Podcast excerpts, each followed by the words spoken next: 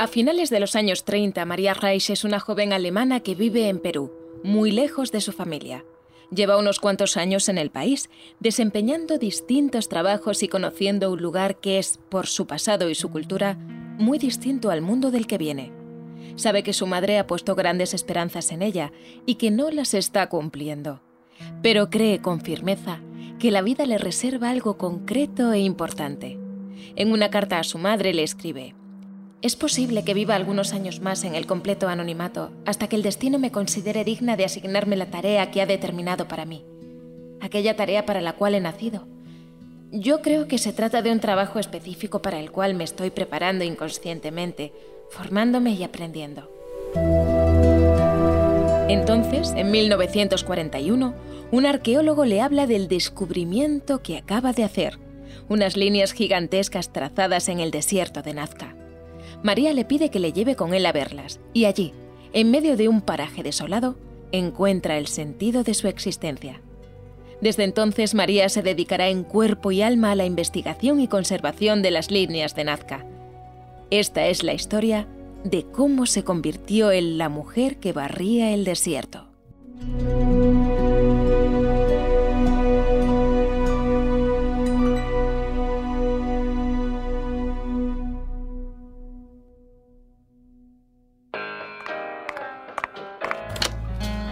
Bienvenidos a Una Habitación Propia. Un podcast de Women Now dedicado a mujeres extraordinarias, en el que descubrirás las vivencias y pensamientos de mujeres que cambian el mundo todos los días. Curiosidad. Es mi naturaleza. Mi motivo principal en la vida es la curiosidad. Esta es la voz de la propia María Reich, captada para un documental de 1982. Nacida en la ciudad alemana de Dresde, fue una niña introvertida marcada por la muerte de su padre en la Primera Guerra Mundial y de uno de sus hermanos que tenía una discapacidad en la niñez. Además, María no veía bien, lo que la animaba a meterse en su mundo propio. Es que yo soy muy miope y esa miopía se ha encontrado solamente cuando tenía ocho o nueve años. Así que todos estos primeros años de la vida yo vi todo borrado solamente las cosas bien desde cerca.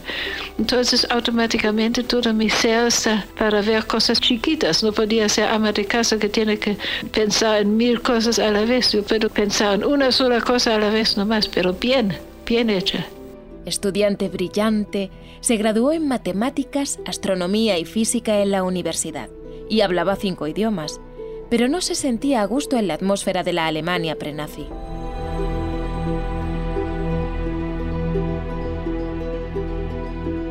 Un día encontró un anuncio en un periódico solicitando una profesora para los hijos del cónsul alemán en Perú. Se presentaron 80 personas a la oferta de trabajo y ella fue la elegida. Ella misma escribiría, desde que en el colegio vi en el mapa del Perú el lago Titicaca, en el primer atlas que llegó a mis manos, la ilusión de viajar a este maravilloso país se convirtió en un sueño que me acompañaría durante mi infancia y mi adolescencia. Su sueño estaba a punto de hacerse realidad. A los 29 años, María llegó al puerto de Callao tras cinco semanas en barco. Y el país la cautivó.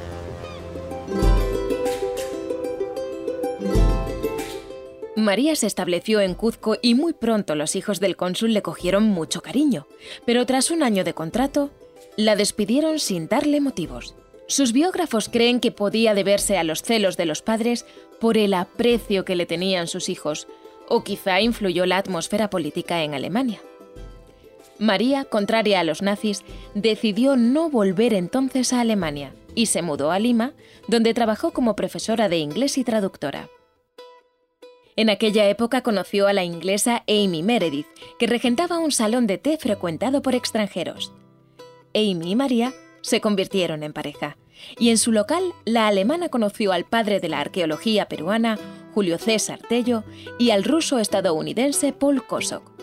Fue Kosok el que en sus investigaciones descubrió unas líneas en el desierto formando enormes trazos y un dibujo. Contrató a María como traductora y la llevó a que conociera el lugar. Aquello la fascinó para siempre. Los gigantescos geoglifos habían sido trazados de forma superficial sobre la Tierra, pero por el clima tan seco se conservaban intactos desde hacía siglos. Kosok determinó que databan del siglo V y demostraban que la cultura de Nazca había sido mucho más sofisticada de lo que se pensaba. La mente matemática de María quedó seducida por las dimensiones, los trazos y la exactitud de las líneas. Pero ¿por qué las habían hecho?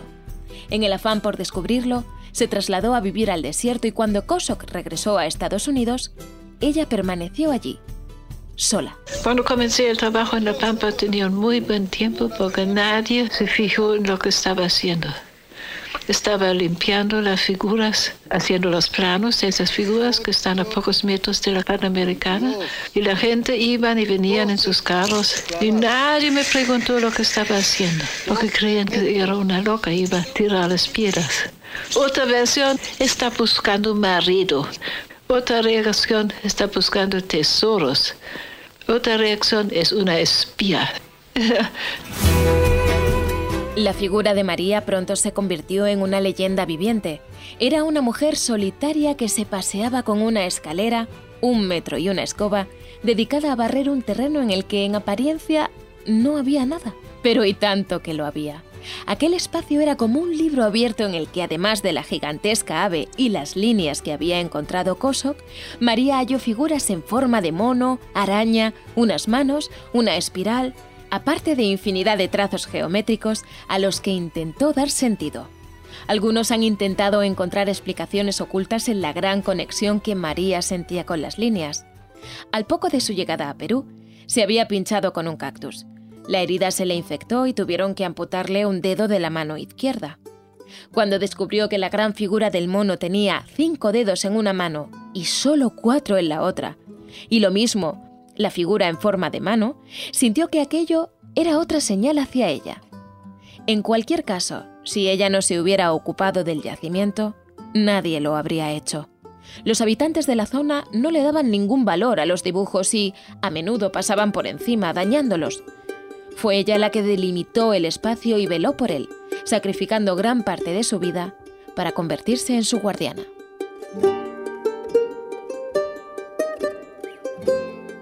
Al principio María acampaba en la propia pampa, comiendo apenas un poco de fruta y cereal al día, en parte porque no tenía ninguna financiación para sus investigaciones. Cuando su hermana le envió dinero para comprarse un coche, el pequeño escarabajo que adquirió se convirtió en un estudio y una casa rodante. Después se mudó a la caseta del guardián de una hacienda cercana muy humilde, sin agua ni luz. Fue allí donde redactó el libro Los dibujos gigantescos en el suelo de las pampas de Nazca. Su publicación en 1948 comenzó a hacer las líneas famosas en la comunidad científica y despertaron la curiosidad del mundo por aquella mujer enjuta y humilde que se dedicaba a barrer la pampa. Aquellos dibujos tan gigantescos que solo podían apreciarse en su totalidad desde el cielo desataron mil teorías, a cada cual más descabellada. Para María se trataba de un gigantesco calendario astronómico que señalaba las épocas de siembra o cosechas. Porque no, se van a hacer miles de líneas para magia, no sería lógico. Y todo con tanta exactitud. Otras teorías apuntaban a que señalaban las fuentes de agua o habían sido canales de riego, pero ninguna explicación encajaba del todo. Incansable, María fotografiaba los geoglifos sujeta al tren de aterrizaje de un helicóptero para que el movimiento de la cabina no perturbase la calidad de las imágenes. Pero el tiempo pasaba de forma inexorable. Cuando su pareja Amy Meredith falleció en 1960 tras 20 años de relación, María quedó destrozada y se alejó del trabajo durante un tiempo. De Amy heredó el dinero para poder financiar su proyecto de conservación, construyendo una plataforma como observatorio y consiguiendo que las autoridades se la tomasen en serio. En los congresos científicos a los que acudía, María defendía sus teorías, pasando de ser una persona casi folclórica a la que llamaban la bruja de la pampa, a una mujer respetada y apreciada por los peruanos. Empezaron a llegar los premios y reconocimientos, aunque lo que más apreciaba era las medidas para la preservación de Nazca. La caseta en la que había vivido se convirtió en el Museo María Reich y grupos de turistas llegaban a la región desolada para ver aquella maravilla por sí mismos.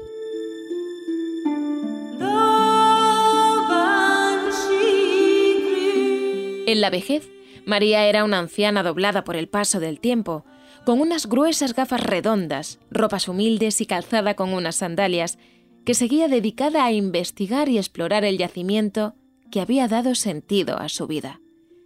Pero el Parkinson y el glaucoma la fueron apartando del trabajo. Su hermana menor, Renat, se fue a vivir con ella, gastando su pensión como médico jubilada en proteger Nazca. Así que la muerte, la idea de la muerte me inspira una inmensa curiosidad. No tengo religión, pero creo en la supervivencia, creo en las almas, como la gente sencilla aquí que cree en las almas. Tantas cosas eh, maravillosas que le pasan a uno que solamente pueden hacer sido por una persona que ha muerto. Nunca le tuvo miedo a la muerte. Su curiosidad era demasiado grande. La Dama del Desierto falleció en 1998. Había entregado su vida al conocimiento y la investigación de un mundo ya desaparecido a miles de kilómetros de su lugar de nacimiento. Pocos años antes, tuvo una última gran satisfacción cuando el gobierno peruano le concedió la nacionalidad. Tenía todo el sentido. Al fin y al cabo... Yo he echado raíces aquí y me siento a gusto aquí. Cuando estoy en Alemania yo tengo nostalgia hacia el Perú y cuando estoy en el Perú no siento ninguna nostalgia hacia Alemania. Si quieres conocer la historia de otras mujeres extraordinarias, suscríbete a Una habitación propia en tu plataforma de podcast favorita. Te esperamos en nuestro próximo episodio y en womennow.es.